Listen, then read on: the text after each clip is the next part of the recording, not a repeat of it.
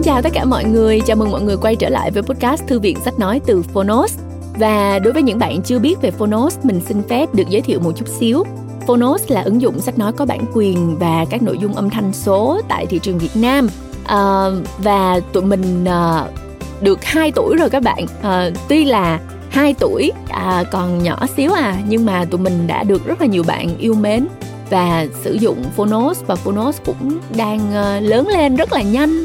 Cảm ơn các bạn đã ưu ái và uh, gọi là dành rất là nhiều những uh, sự tin tưởng cũng như là uh, lời động viên dành cho tụi mình. Cảm ơn các bạn nha.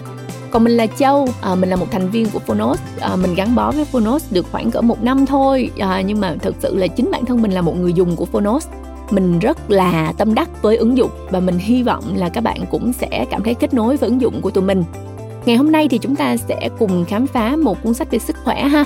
Um, Phonos đặc biệt chú trọng đến dòng sách về sức khỏe bởi vì là tụi mình cảm thấy là uh, trong cái đời sống bận rộn này chúng ta có quá ít thời gian để quan tâm đến bản thân mình. Mà lẽ ra cái việc đó là cái việc chúng ta phải dành nhiều thời gian nhất mới phải. Nhưng mà chả trách được chúng ta có một khoảng thời gian tuổi trẻ để ờ, dấn thân để phấn đấu để phát triển sự nghiệp và bản thân thế thì có đôi khi chúng ta sẽ uh, lơi là chúng ta hy sinh sức khỏe đi. Và rất nhiều người mà mình gặp thì cũng đã uh, hơi hối hận một tí xíu bởi vì là đã không dành nhiều thời gian hơn cho sức khỏe. Cho nên là hy vọng là với cái sự hỗ trợ của Phonos các bạn có thể nghe những cái quyển sách nói về chăm sóc sức khỏe trên đường chúng ta đi làm. Uh, khi chúng ta uh, chạy bộ làm những cái việc nhà hay là nấu ăn uh, thì chúng ta có thể nghe để chúng ta bổ sung kiến thức và chúng ta chăm sóc sức khỏe của mình tốt hơn. Và cụ thể thì cuốn sách ngày hôm nay chú trọng đến cách làm sạch máu và những huyết mạch trong cơ thể. Điều này cực kỳ quan trọng. Người ta nói máu huyết lưu thông thì mình mới khỏe được đúng không các bạn? Và cuốn sách tên là làm sạch mạch và máu của tác giả Nishi Katsuzo. Với à, thể trạng yếu ớt từ nhỏ và bị bác sĩ chẩn đoán là không thể sống được lâu thì tác giả Nishi của chúng ta đã tự tìm hiểu rất nhiều điều à, về sức khỏe và tinh thần của con người. Kiểu giống như kiểu là nếu như mà mình đã không thể sống lâu thì mình phải sống chất lượng đúng không các bạn? Những bài tập về vận động cơ thể chế độ ăn uống và nhiều phương pháp rèn luyện cơ thể uh, mà ông uh, tìm hiểu được đã hoàn toàn thoát ly khỏi y học phương tây. Và trong cuốn sách này ông nói về sự quan trọng của hệ thống mạch máu việc tuần hoàn máu và đưa ra những gợi ý cho một lối sống lành mạnh thuận theo tự nhiên. Bên cạnh đó thì theo ông sức khỏe tinh thần cũng không kém phần quan trọng. Sức khỏe con người phụ thuộc vào việc máu được tuần hoàn trong mạch máu ra sao, khi nào tốc độ và cái lực vận chuyển của máu phù hợp, thành phần của máu uh, hoàn hảo, khi ấy máu sẽ chảy thông suốt ở trong mạch máu mà không gặp phải bất kỳ một sự cản trở nào. Các bạn nghe thấy rồi đó, à, và à, khác với sự chẩn đoán của bác sĩ thì tác giả của chúng ta nhờ thực tập rất là nhiều những cái phương pháp chăm sóc sức khỏe cả thể chất lẫn tinh thần mà đã có một đời sống rất là uh, khỏe mạnh và vui vẻ. Thế thì tại sao chúng ta lại không uh, cùng nghe và xem thử xem là ông đã trải nghiệm những điều gì nhé một cuốn sách tuy không được viết bởi một nhà khoa học nhưng cũng là những chia sẻ quý giá từ một người nghiên cứu để cứu sống chính mình. Mời bạn nghe chương 1 của cuốn sách làm sạch mạch và máu. Đừng quên tải ứng dụng Phonos để lắng nghe những phần còn lại của cuốn sách thú vị này bạn nhé. Và như mình đã nói ngay từ đầu, trên Phonos có rất nhiều tựa sách liên quan đến chủ đề sức khỏe. Chắc chắn là sẽ cho các bạn được rất nhiều những kiến thức hữu ích. Mong là các bạn sẽ dành thời gian cho bản thân và chăm sóc sức khỏe của mình thật tốt. Đặc biệt trong bối cảnh hiện tại thì càng phải cẩn thận hơn nha các bạn. Cảm ơn các bạn rất là nhiều vì đã à, lắng nghe mình từ nãy đến giờ và mong là các bạn à, sẽ nghe sách thật là vui vẻ Đừng quên tải ứng dụng Phonos. Hẹn gặp lại các bạn. Bye bye.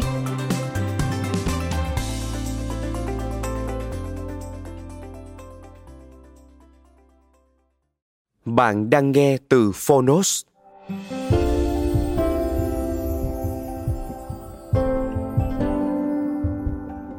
Làm sạch mạch và máu Tác giả Nishi Katsuso Người dịch, Tiến sĩ Trương Thị Thảo Độc quyền tại Phonos. Thái Hà Books.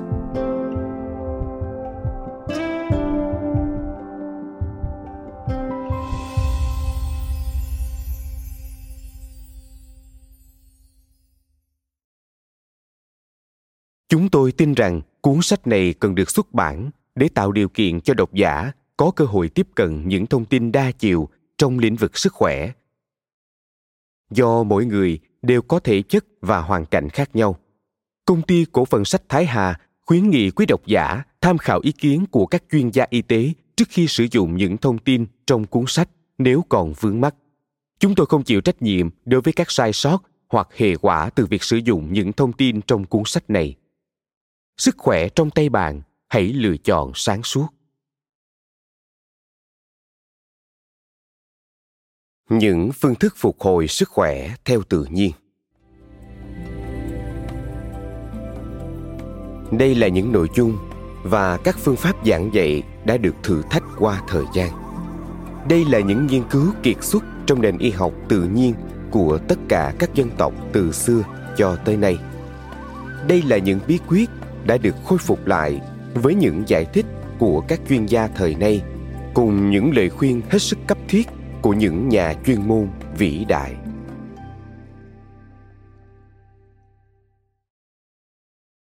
Lời giới thiệu. Chúng tôi quen chị trương thị thảo qua một em học trò của tôi, một bạn trẻ tâm huyết, rất có tinh thần cống hiến và phụng sự, mang tên một loài chim đẹp và quý, yến. Yến tham gia một số khóa huấn luyện của tôi, bao gồm khai phá tiềm năng vô hạn trong bạn, nghĩ giàu, làm giàu, cũng như những chương trình thiền. Thế rồi chúng tôi và chị trương thị thảo rất quý mến nhau, yêu thương nhau như người thân từ kiếp trước. Có lẽ bởi chúng tôi cùng chung sứ mệnh sẽ chia giúp đời, giúp người. Nói thì có vẻ to tát, nhưng thực ra chúng tôi và nhiều người khác nữa đang nỗ lực tìm mọi cách để tất cả chúng ta không cần phải uống thuốc mà vẫn khỏe mạnh. Ngày nay không khí thì ô nhiễm, sức ép từ cuộc sống thì lớn, thông tin tiêu cực trên báo đài thì đầy rẫy, thức ăn thì chứa biết bao hóa chất, từ hạt gạo đến mớ rau, con cá. Chúng ta rất dễ bị các loại ô nhiễm này làm cho thân và tâm bị suy yếu, thậm chí dẫn đến suy kiệt. Vậy nên, biết bao loại bệnh tật cả thân lẫn tâm xuất hiện. Bệnh ngày càng nhiều và càng nặng. Khoảng chục năm nay, chúng tôi để tâm vào sinh hoạt, ăn uống, vào cách sống của chính mình. Kết quả thật bất ngờ. Tôi tạm kết luận rằng, cách sinh hoạt và ăn uống, cách sống và môi trường rất quan trọng với mỗi chúng ta. Và ngay chuyện sống thiện, sống tốt, sống vui vẻ cũng vô cùng quan trọng trong thời kỳ ô nhiễm tràn lan này. Trên chục năm nay, chúng tôi chưa dùng một viên kháng sinh nào và quyết tâm luyện tập để tránh xa các loại thuốc tây. Chúng tôi chỉ thích rau, củ, quả trong vườn của đất việt. Chúng tôi rất thích những phương pháp chăm sóc thân và tâm của các chuyên gia trong nước và quốc tế. Như nhà khoa học, chúng tôi đọc và suy ngẫm. Như hành giả, chúng tôi ứng dụng vào chính mình. Kết quả thật tuyệt vời. Chúng tôi may mắn làm bạn với chị trương thị thảo. Cuốn sách đầu tiên chị tặng cho chúng tôi là những phương thức phục hồi sức khỏe theo tự nhiên. Hay vô cùng. Tôi đang bàn với chị để tái bản và phổ biến rộng rãi đến bạn đọc và những ai quan tâm đến sức khỏe trong thế kỷ 21 này. Tôi cứ thầm mong cả chục, cả trăm ngàn bản sẽ được đến tay 90 triệu dân Việt Nam để bớt đi người dân phải khám và chữa bệnh, phải đến những bệnh viện vốn đã quá tải và rất tốn kém, nhất là đối với người nghèo. Thế rồi, chúng tôi được chị Trương Thị Thảo gửi đến bản thảo tiếp theo là cuốn Làm sạch mạch và máu. Tôi đọc ngấu nghiến như kẻ đói ăn cả tuần với được bát cơm nóng vừa được xới từ nồi. Ngon vô cùng, muốn ăn mãi, ăn nữa. Về nội dung cuốn sách, chúng tôi xin nhường ý kiến cho bạn đọc. Chúng tôi chỉ muốn nhấn mạnh tâm của chị Trương Thị Thảo. Chúng tôi chỉ muốn tán dương chị và mong có thêm nhiều Trương Thị Thảo nữa. Chị cùng chúng tôi đều mong sao cuốn sách này đến với thật nhiều các gia đình, nhất là người nghèo. Chúng tôi nguyện sẽ cố gắng hết sức để phổ biến rộng rãi cuốn sách. Tiến sĩ Nguyễn Mạnh Hùng, Chủ tịch Hội đồng Quản trị, kiêm tổng giám đốc công ty cổ phần sách Thái Hà.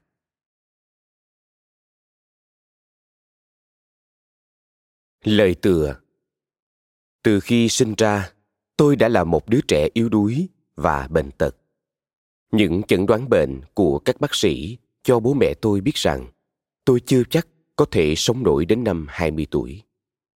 Dấu ấn của sự chết chóc đã được ngành y ghi lại trong ký ức tôi ngay từ những năm tuổi thơ còn quá non nớt. Nó đã chế ngự cả tuổi thơ và thời niên thiếu của tôi, làm cho tôi thấy mình đơn độc, lẻ loi, khép kín và bất hạnh. Những người bạn đồng niên tránh xa tôi, con người yếu đuối và khó tránh khỏi cái chết. Và tôi đã ngày qua ngày lủi thủi với chính mình. Sự đơn độc quả là đã làm tôi thành một nhà tư tưởng. Tôi đã nghĩ về cuộc sống, về cái chết. Và đôi khi, những tia sáng đích thực đã lóe lên trong tôi. Tôi hiểu rằng những suy nghĩ hiện ra trong tôi đã không xuất hiện trong đầu những người bạn đồng niên vô tư của mình. Rằng họ sống một cách hời hợt, nông cạn và không đi sâu vào bản chất sự việc và hiện tượng giống như điều tôi đang làm. Chừng nào nỗi đau khổ như thế còn đè nặng lên tâm hồn tôi không thể cam chịu với việc trí tuệ của tôi. Những khả năng đã được tôi cảm nhận rõ ràng. Thiên hướng của tôi đến với những suy tư triết học, những phán đoán của tôi, những ý nghĩ của tôi, sự thức tỉnh của tôi. Tất cả sẽ bị tiêu vong cùng với cái chết không tránh khỏi của tôi. Ở trong hoàn cảnh ấy, tôi đã nhìn rõ một sự bất công khủng khiếp nào đó. Tôi đã cảm thấy rằng ở đây có điều gì đó không đúng và tất cả vấn đề của tôi là chống lại mọi chẩn đoán không lành. Tôi cần tôi cần tôi cần phải sống. Tôi không thể tin chút nào vào các bác sĩ. Tôi không thể hy vọng vào họ. Chính bởi họ đã từ chối tôi sau khi đã đặt tôi vào cuộc chiến một chọi một với cái chết không tránh khỏi đang đến gần. Con đường đến với sự giúp đỡ của ngành y tế đã bị chặn lại tôi không còn cách nào khác là tìm một con đường mới để chữa lành bệnh. Và tôi đã bắt đầu lần mò tìm kiếm trong chính bản thân mình. Tôi bắt đầu tìm kiếm trong thế giới xung quanh tôi, trong tự nhiên, trong toàn thể vũ trụ. Cả tuổi thiếu niên, tôi đã quen ngồi rất lâu một mình trên bờ biển, được thấy những buổi bình minh và hoàng hôn. Tôi nhìn lên bầu trời và những đám mây tôi quan sát sự đùa giỡn của màu sắc trên mặt biển và cảm nhận sắc đẹp của thế giới xung quanh mỗi tế bào của thân thể mình. Tôi thán phục sự hòa âm và hoàn thiện đến tuyệt mỹ của nó. Tôi nhận ra rằng trong thiên nhiên, tất cả đều rất tuyệt vời. Tôi quan sát mọi con vật cùng tất cả cỏ cây và nhận thấy trên thế giới không có một sinh vật sống nào lại đau khổ giống như con người nếu như con vật ốm, nó đi kiếm cây cỏ nào đó để chữa lành. Nhưng nó chẳng buồn rầu vì những ý nghĩ là nó đau đớn và bất hạnh như thế nào. Nếu như con vật già nua, nó chấp nhận điều này một cách đường hoàng và như điều tất yếu, trong khi chẳng phải bận tâm về việc tại sao nó nhiều tuổi, lông sẽ bị bạc, răng sẽ yếu, các móng vuốt và chân sẽ bị run rẩy nếu như cái chết đến gần với con vật, nó sẽ đến nơi nào đó kín đáo, ẩn nấp ở đấy và yên lặng rời sang một thế giới khác. Không buồn rầu, khổ não vì cái chết cận kề bên mình. Trong thế giới này, chỉ có con người là không hạnh phúc.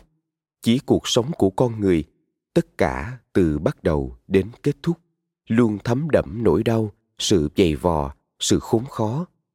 Nhưng đồng thời với việc này trong những khoảnh khắc đặc biệt của sự bừng sáng trong tâm trí, tôi cảm nhận thấy rằng chính tôi, cái phần nhỏ bé của thế giới, phần nhỏ bé của thiên nhiên, không thể nào tách khỏi thế giới, tách khỏi tự nhiên và toàn thể vũ trụ. Tôi có thể cảm thấy mình đồng thời là bầu trời, là mây, là núi và là biển.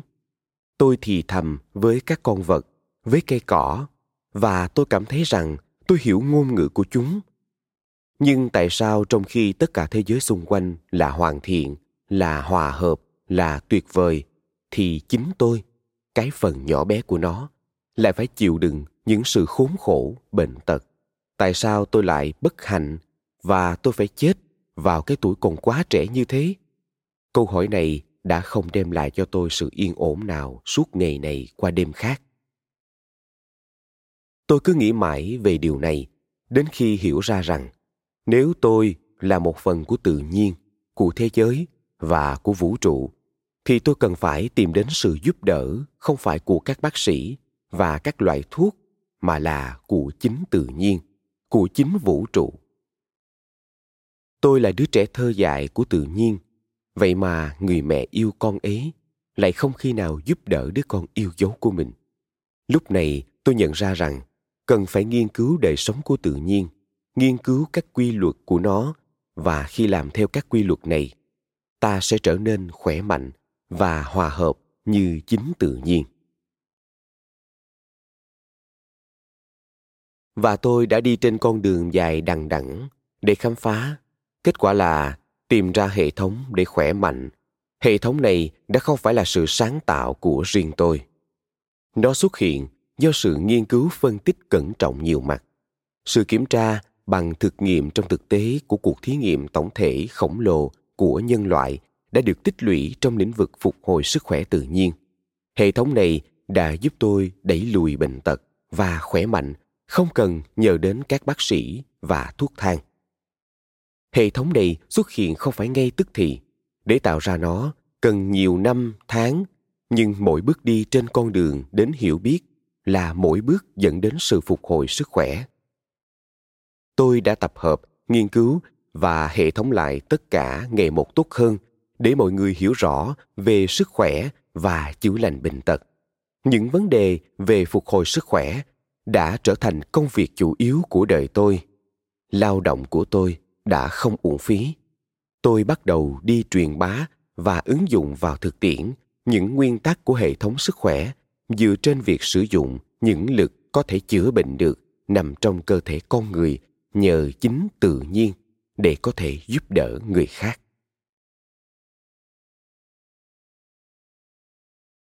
Thế nào là sức khỏe và thế nào là bệnh tật?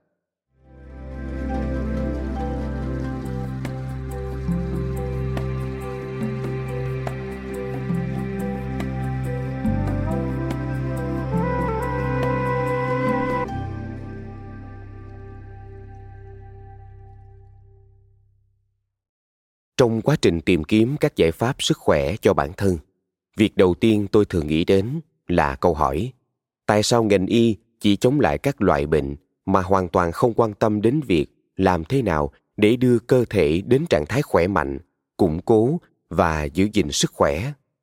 Chính là vì giữa những sự hiểu biết này, phục hồi sức khỏe và chữa bệnh có ranh giới rất lớn. Các bác sĩ thường xuất phát từ bệnh tật, chứ không từ sức khỏe bệnh tật đối với họ trở thành điểm tựa trong quá trình chữa bệnh, chứ không phải sức khỏe. Những dấu hiệu của sức khỏe không được nghiên cứu trong các trường đại học y khoa. Các sinh viên và các cán bộ y tế không được đòi hỏi phải nghiên cứu những con người khỏe mạnh.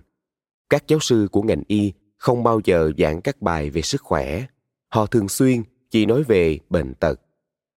Kết quả là ngành y không hề biết sức khỏe là như thế nào làm sao có thể chữa khỏi bệnh cho con người? Tức là đưa con người tới sự khỏe mạnh mà lại không biết chính sức khỏe là cái gì. Ngành y chẳng mấy bận tâm về việc sức khỏe là như thế nào. Vì vậy, rất thường xuyên thấy y học chữa một thứ và làm què quặt, hư hỏng thứ khác. Ngành y cố gắng khắc phục bệnh tật, một bệnh, thêm bệnh khác, rồi bệnh thứ ba mà không hướng đến trạng thái khỏe mạnh toàn diện của cơ thể.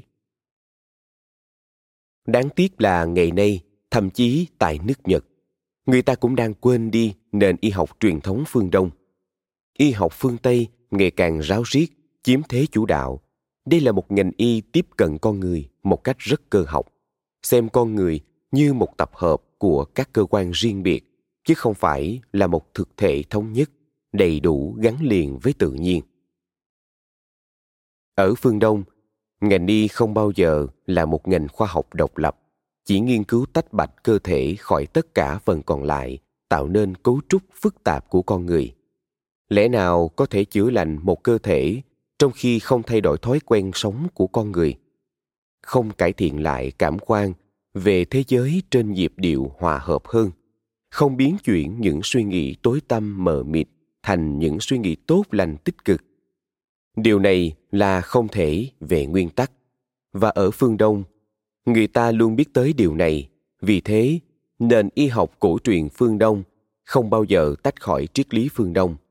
Thứ triết lý đã truyền bá một lối sống đặc biệt, lối sống trong sự yên tĩnh, hòa hợp và thống nhất với tự nhiên.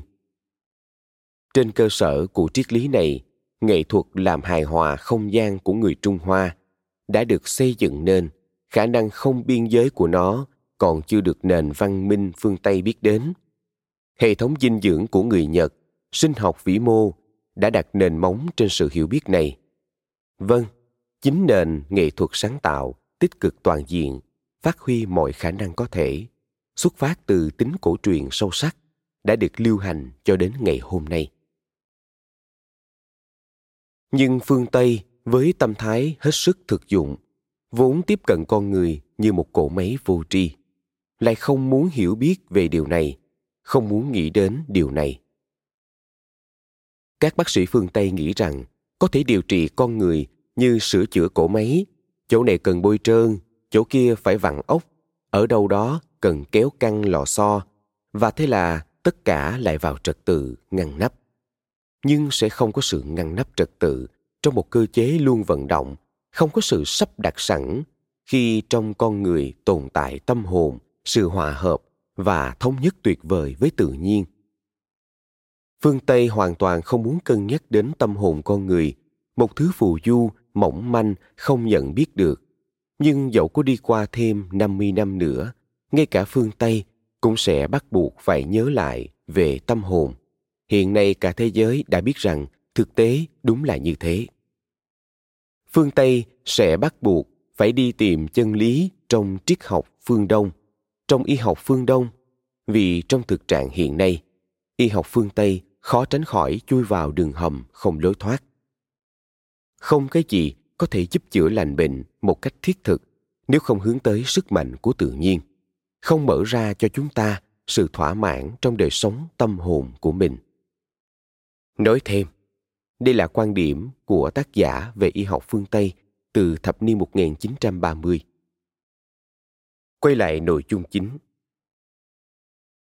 Và sớm hay muộn, y học phương Tây sẽ phải thừa nhận cơ thể con người không đơn giản là một bộ sưu tập cơ học của các cơ quan và hệ thống đây là một hệ thống thống nhất đầy đủ hoàn thiện trong đó tất cả đều liên kết với nhau là thân thể, là suy nghĩ, là tâm hồn và là cách sống. Nếu có một cái gì đó đau, đây là bằng chứng cho sự không khỏe mạnh của toàn bộ cơ thể về tổng thể. Đây là bằng chứng của cách sống, của cách suy nghĩ không đúng đắn. Đây là điều chứng minh cho sự tách ra khỏi tự nhiên và các quy luật của nó. Nhưng cơ thể là một hệ thống tự điều chỉnh. Tự nhiên đã ban tặng cho cơ thể khả năng tự phục hồi, tự đổi mới, tự hoàn thiện và chỉnh lý bất kỳ rối loạn nào xuất hiện trong đó. Đặc tính này là đặc ân cho con người từ khi mới sinh ra là sự ban thưởng của chính tự nhiên. Nếu đặc tính tự phục hồi làm việc tốt thì có nghĩa là cơ thể ở trong trạng thái tự nhiên, đúng đắn, khỏe mạnh, bình thường. Chính sức khỏe là đặc tính tự nhiên, vốn có sẵn từ khi mới sinh ra của mỗi cơ thể. Do đó, khi chữa bệnh, cần xuất phát không phải từ bệnh tật, mà phải từ sức khỏe, từ cái vốn là tự nhiên, chứ không phải từ việc chống lại các quy luật của tự nhiên một cách bền hoạn. Thay vì đi tìm các phương thức đấu tranh với mỗi căn bệnh riêng biệt, cần phải tìm phương cách làm cho toàn bộ cơ thể trong chỉnh thể trở về trạng thái tự nhiên trạng thái khỏe mạnh. Chính vì không tồn tại những bệnh riêng biệt, nên cơ thể luôn bị đau yếu trong chỉnh thể. Sự hòa hợp và sự hoàn hảo của tự nhiên là cái gì? Trước hết, đây là sự hòa hợp, sự cân bằng một cách ổn định của các lực xây dựng và phá hủy. Trong tự nhiên, thường xuyên diễn ra các quá trình xây dựng, đổi mới và các quá trình phân hủy. Tự nhiên luôn bảo vệ mình trong sự nguyên vẹn và hòa hợp. Nhờ đó mà không khi nào một trong hai quá trình này lớn ác quá trình khác. Bao nhiêu được xây dựng thì cũng bấy nhiêu bị phân hủy. Đây là quy luật, cái mới được tạo ra bao nhiêu thì cũng bấy nhiêu cái cũ phải rời đi và ngược lại. Được sinh ra vào buổi sáng, sẽ chết đi vào ban đêm. Được sinh ra lúc hoàng hôn, sẽ chết đi lúc ban ngày được sinh ra có gió, sẽ chết đi lúc lặng gió. Một cuộc sống được ra đời, cuộc sống khác sẽ chết đi. Có bao nhiêu điều mới đến trên thế giới, cũng sẽ có bấy nhiêu cái cũ phải ra đi. Cuộc sống, đấy là sự chết không ngừng và sự phục sinh không ngừng. Cơ thể con người, một phần nhỏ bé của vũ trụ và là phần không tách rời của tự nhiên. Ở trong đó cũng như trong toàn bộ tự nhiên cùng tồn tại một quy luật vận hành và điều khiển. Bao nhiêu được tạo dựng thì bấy nhiêu bị phân hủy. Bao nhiêu đến, bấy nhiêu đi. Bao nhiêu chết đi cũng bấy nhiêu được sinh ra. Đây là quy luật sống của cơ thể khỏe mạnh. Khi quy luật này được tuân thủ thì sẽ không thể có chuyện ốm đau. Tôi đã sớm suy nghĩ về bệnh tật là gì và nó từ đâu đến. Từ nguyên nhân bên ngoài nào chăng? Có phải là từ những bàn tay bẩn, từ sự lây nhiễm, từ sự tiếp xúc với người bệnh, từ những điều kiện không thuận lợi của môi trường bên ngoài không? Nhưng các công trình nghiên cứu chỉ ra rằng các tác nhân gây nhiễm bệnh ở mức nào đó đều tồn tại trong cơ thể của hầu như tất cả sinh vật. Nhưng tại sao một số người thì bị ốm, còn những người khác lại không? Có nghĩa là ở ai đó, sự nhiễm khuẩn phát triển, nhân rộng lên và tạo ra bệnh. Còn ai đó thì chung sống hòa bình với các loại vi sinh vật gây bệnh và không cho nó khiến mình bị bệnh. Kể cả bệnh bị di truyền cũng xuất hiện ở ai đó đầu tiên. Vậy bệnh đó từ đâu sinh ra? Tôi đã đi đến kết luận rằng, bệnh tật không phải là kết quả của sự xâm nhập lây nhiễm vào cơ thể hoặc là nhận được từ cha mẹ có tố tính không tốt.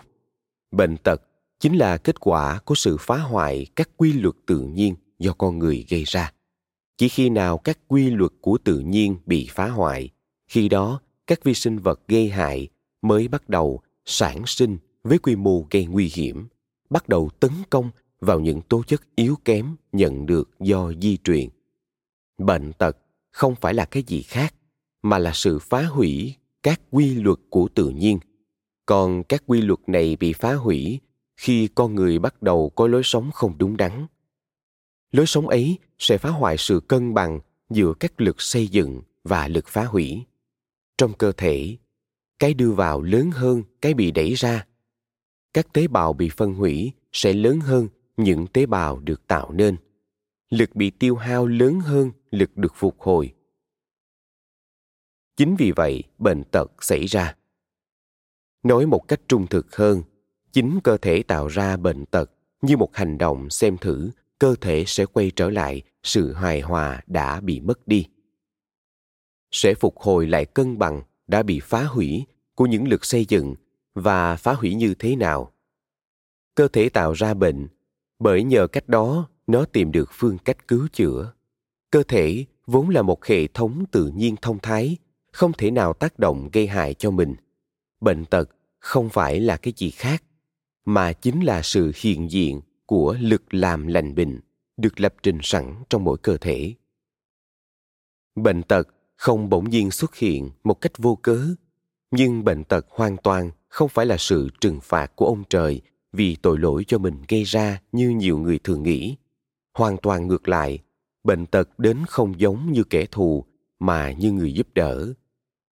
Bệnh tật muốn giúp chúng ta phục hồi lại sự cân bằng đã bị mất trong cơ thể. Bệnh tật là phương thức duy nhất mà bằng cách đó, cơ thể cố gắng tự mình khắc phục những rối loạn đang xuất hiện bên trong.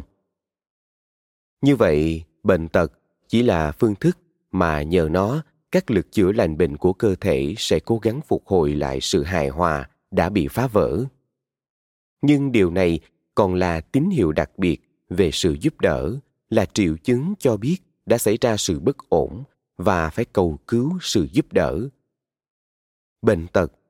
Tự nó chỉ là tín hiệu về sự trắc trở và mở đầu công việc của hệ thống cứu chữa.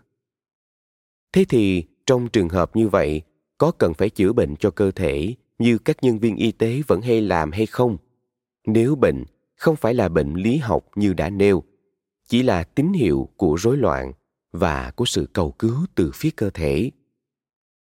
Ngành y tế cố gắng chữa bệnh, trong khi chỉ chẩn đoán và tìm cách khắc phục những dấu hiệu của triệu chứng, những biểu hiện bên ngoài bất an của cơ thể, mà không tìm hiểu được nguyên nhân. Sau đó, khắc phục những triệu chứng, trong khi các triệu chứng này chỉ là các tín hiệu của rối loạn, bộc lộ sự bất an của cơ thể. Nếu bệnh cho tín hiệu về sự bất an nói chung của cơ thể có nghĩa là không cần tìm kiếm phương thức riêng biệt để chữa trị đối với từng bệnh. Điều mà ngành y được dạy, cần phải làm cho sức khỏe quay trở lại toàn bộ cơ thể, chứ không chỉ tiêu diệt bệnh một cách đơn lẻ. Nếu không đưa cơ thể vào tiến trình của một chỉnh thể đầy đủ trọn vẹn, tại nơi một căn bệnh bị tiêu diệt, sẽ phát sinh ra thêm hàng chục bệnh mới.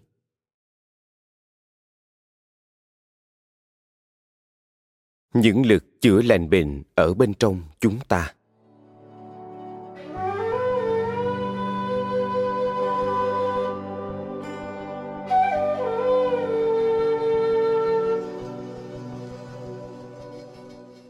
Những nguyên tắc hài hòa của tự nhiên vốn có sẵn trong chính cơ thể.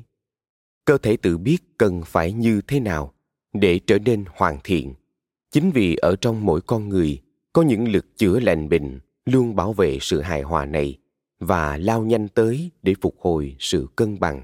Khi nó bị phá vỡ, cơ thể là một hệ thống có khả năng từ dẫn dắt, đưa mình vào trật tự từ chỉnh lý và điều tiết.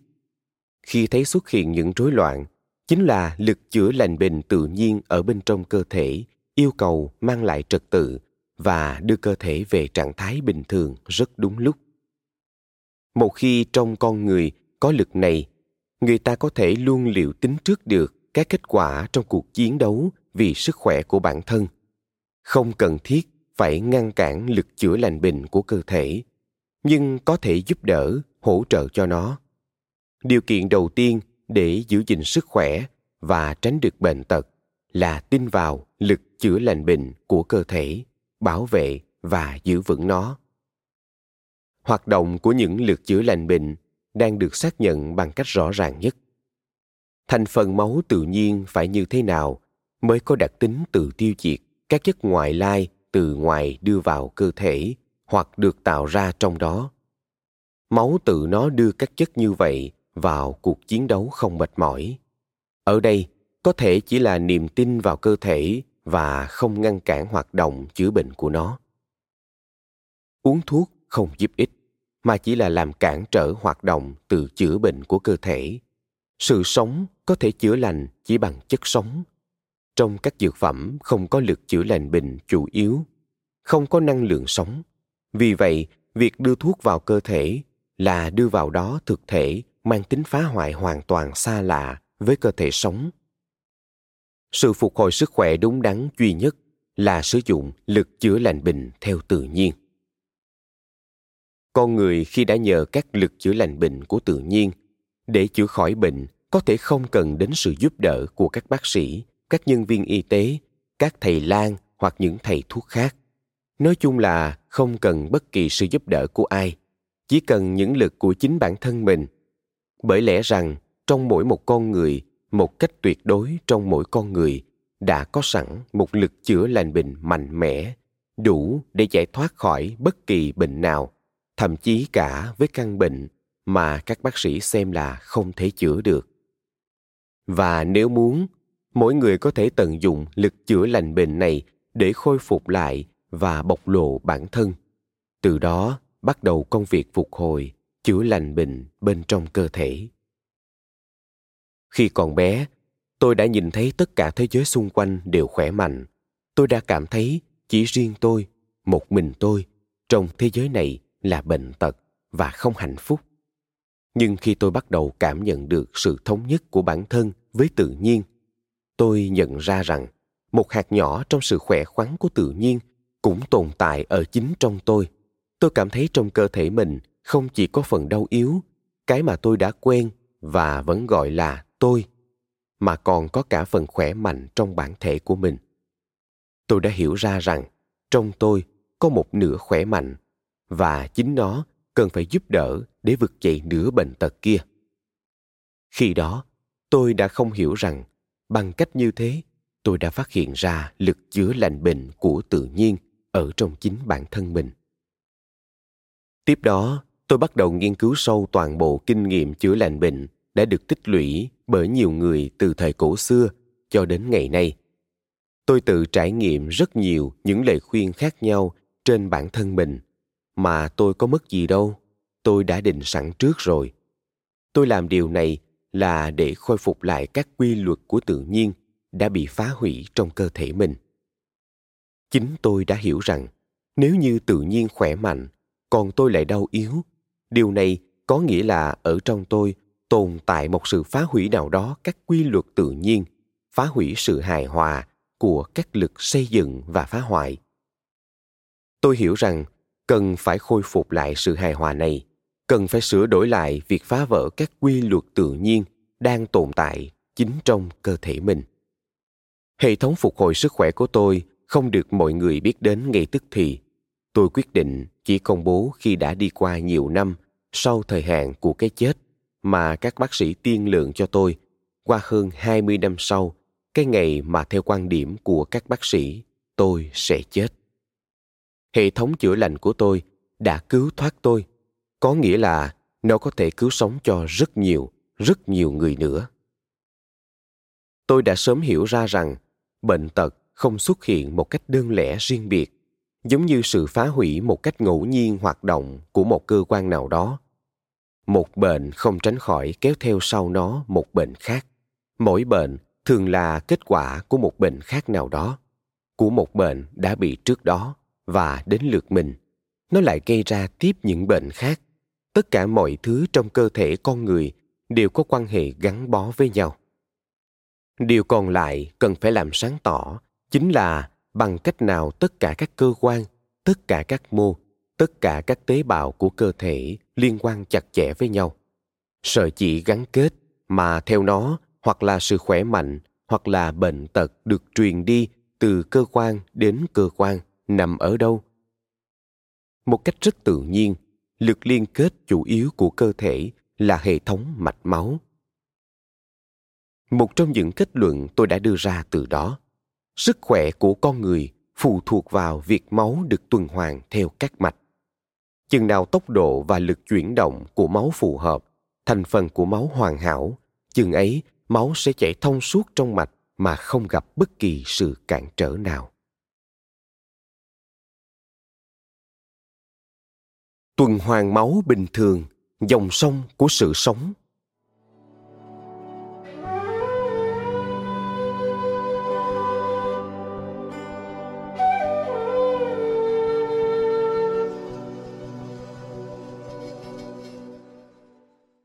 Máu là sự sống. Con người từ cổ xưa đã biết về điều này. Từng tế bào trong cơ thể nhận được dinh dưỡng từ máu. Máu liên kết và nuôi toàn bộ các cơ quan và hệ thống của cơ thể. Máu đi qua cơ quan bị bệnh và chuyển tiếp, có nghĩa là máu đã mang theo trong mình căn bệnh. Vậy lẽ nào các cơ quan còn lại có thể khỏe mạnh khi một cơ quan bị đau? Mà thực tế là đau cái gì? Chỉ một cơ quan hay toàn bộ cơ thể? Tất nhiên là toàn bộ cơ thể không khỏe mạnh, và nguyên nhân nằm ở chỗ sự hài hòa và cân bằng bên trong bị phá vỡ. Quá trình sinh dưỡng của mọi tế bào được thực hiện nhờ sự hỗ trợ của những ống mạch nhỏ nhất mao mạch. Tất cả chúng ta đều biết rằng máu chuyển động theo động mạch và tĩnh mạch. Nhưng nhiều người lại quên mất rằng máu đến được mỗi tế bào nhỏ nhất của cơ thể là nhờ mau mạch. Toàn bộ cơ thể con người được mau mạch xuyên qua. Chính vì thế mà châm đầu kim vào bất kỳ chỗ nào của cơ thể thậm chí vào nơi không hề có ống mạch, tĩnh mạch hay động mạch lớn rõ rệt thì máu vẫn trào ra. Mau mạch không được nhìn thấy rõ do mảnh hơn sợi tóc người tới 50 lần. Mỗi tế bào nhỏ của cơ thể được các mau mạch bao quanh giống như mạng nhện. Điều này thật khó tưởng tượng nổi, nhưng nếu kéo dài tất cả các mau mạch của cơ thể con người thành một đường thẳng, thì chiều dài của đường thẳng này lên tới 60.000 đến 90.000 km. Máu thâm nhập theo mao mạch, cung cấp cho tế bào oxy, vitamin, mỡ, hydrat carbon, muối khoáng, đồng thời loại bỏ các chất thải trong quá trình chuyển hóa của cơ thể. Thiếu mao mạch, sự sống của tế bào cũng có nghĩa là sự sống của các mô, cơ quan, hệ thống, sự sống của toàn bộ cơ thể không còn nữa. Và việc nuôi dưỡng cơ thể thông qua mau mạch cũng cần phải tuân thủ sự cân bằng các lực xây dựng và phá hủy. Chính cái đó là sự hài hòa.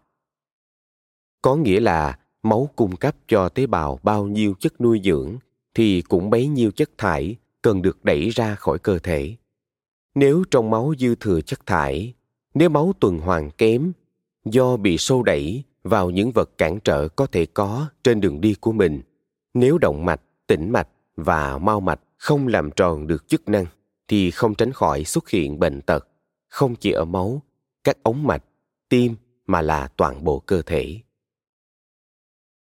Đó là lý do tại sao khi tìm hiểu phương pháp phục hồi sức khỏe cơ thể, tốt nhất nên bắt đầu từ việc phục hồi sức khỏe mạch và máu.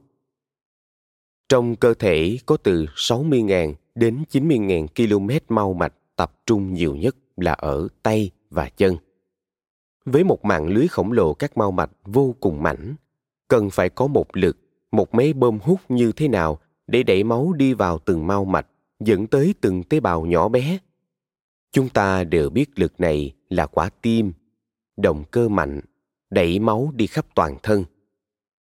Nhưng các công trình nghiên cứu ngày nay đã chứng minh rằng sức mạnh của quả tim đâu lớn đến mức như thế.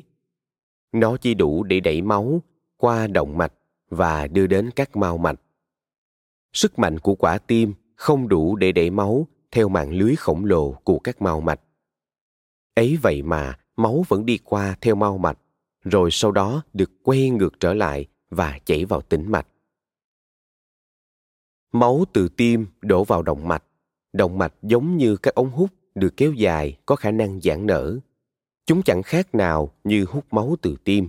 Sau đó, động mạch đưa máu đến mau mạch và khi đi qua mau mạch, máu được đẩy vào tĩnh mạch để quay ngược lại về tim. Tĩnh mạch cũng giống hệt như các ống hút vận chuyển máu về tim và không cho phép máu quay ngược trở lại.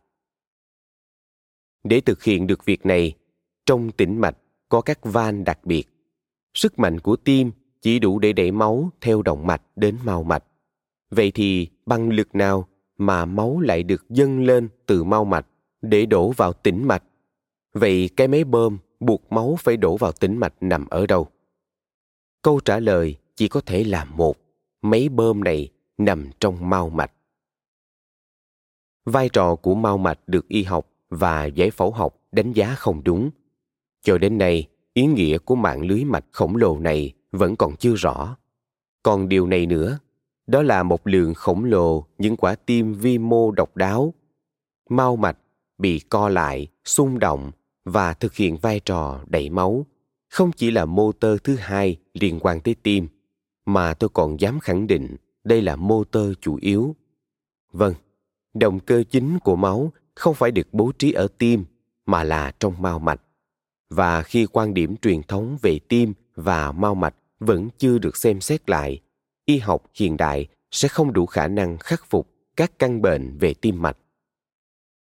Về tổng thể, nguyên nhân chủ yếu của các bệnh máu, tim mạch và toàn thân nằm trong mao mạch. Vì vậy, nhiệm vụ chính khi phục hồi sức khỏe là làm sạch, phục hồi và làm mới lại mao mạch. Các mao mạch rất mảnh và vì thế dễ bị chất thải gây tắc nghẽn. Chúng dễ mất đi tính đàn hồi do thói quen sống không lành mạnh của con người. Chúng rất thường xuyên đình chỉ thực hiện chức phận của mình cho xong nếu chúng ta lãng quên và xem nhẹ chúng.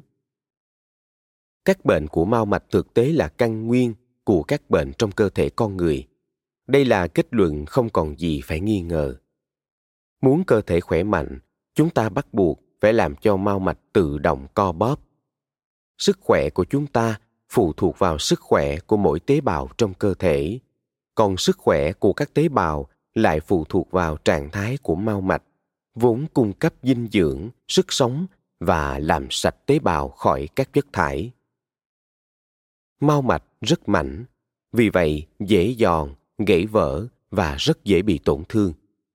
Trước tiên, chúng bị bẩn, rồi bị gãy, bị teo khô đi, bị tổn thương nặng khi mau mạch bị tổn thương và ngừng co bóp, máu không thể đi đến từng tế bào cơ thể. Các tế bào bị mất chất nuôi dưỡng bắt đầu bị teo tóp chết dần. Khi bị teo chết dần, các tế bào tạo ra bệnh ở các cơ quan. Hoạt động kém của mao mạch dẫn đến máu bị ứ động. Điều này cản trở chuyển động bình thường của máu theo các mạch.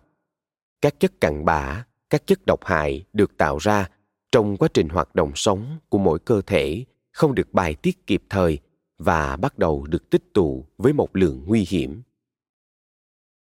Các chất bổ dưỡng không được chuyển đến các cơ quan, các mô với dung lượng cần thiết, xuất hiện sự mất cân bằng các lực tái tạo và phá hủy. Các cơ quan bắt đầu bị bệnh do thiếu dinh dưỡng, do tạo thành các tế bào chết, do tích lũy các chất thải không bài tiết ra được cơ thể dần đầu độc chính mình khi biến thành một bãi rác. Từ đó, nhiều bệnh tật xuất hiện. Sự dơ bẩn làm tổn thương da, các mạch và hệ thần kinh. Tình trạng buồn rầu, bực bội tinh thần, sầu não xảy đến. Ngoài ra, đây còn là tác nhân sẽ gây ra béo phì và phá hoại giấc ngủ, gây ra táo bón và các bệnh về hô hấp.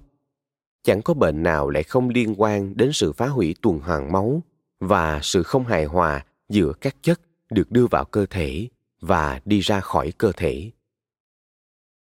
Đó là lý do tại sao, một khi mau mạch hoạt động bất thường, sự sống của tế bào, mô, các cơ quan, hệ thống của cơ thể sẽ không thể tồn tại. Chính vì vậy, chữa lành bệnh cho mình cần phải bắt đầu từ việc làm khỏe mạnh các mau mạch. Một trong những phương pháp làm khỏe mạnh chúng là vận động mời bạn xem hình một, hệ thống tim mạch của con người được đính kèm trên ứng dụng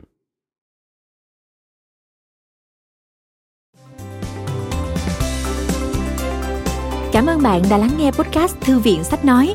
Tải ngay ứng dụng Phonos để nghe trọn vẹn sách nói của kỳ này bạn nhé. Hẹn gặp lại bạn trong các podcast sau.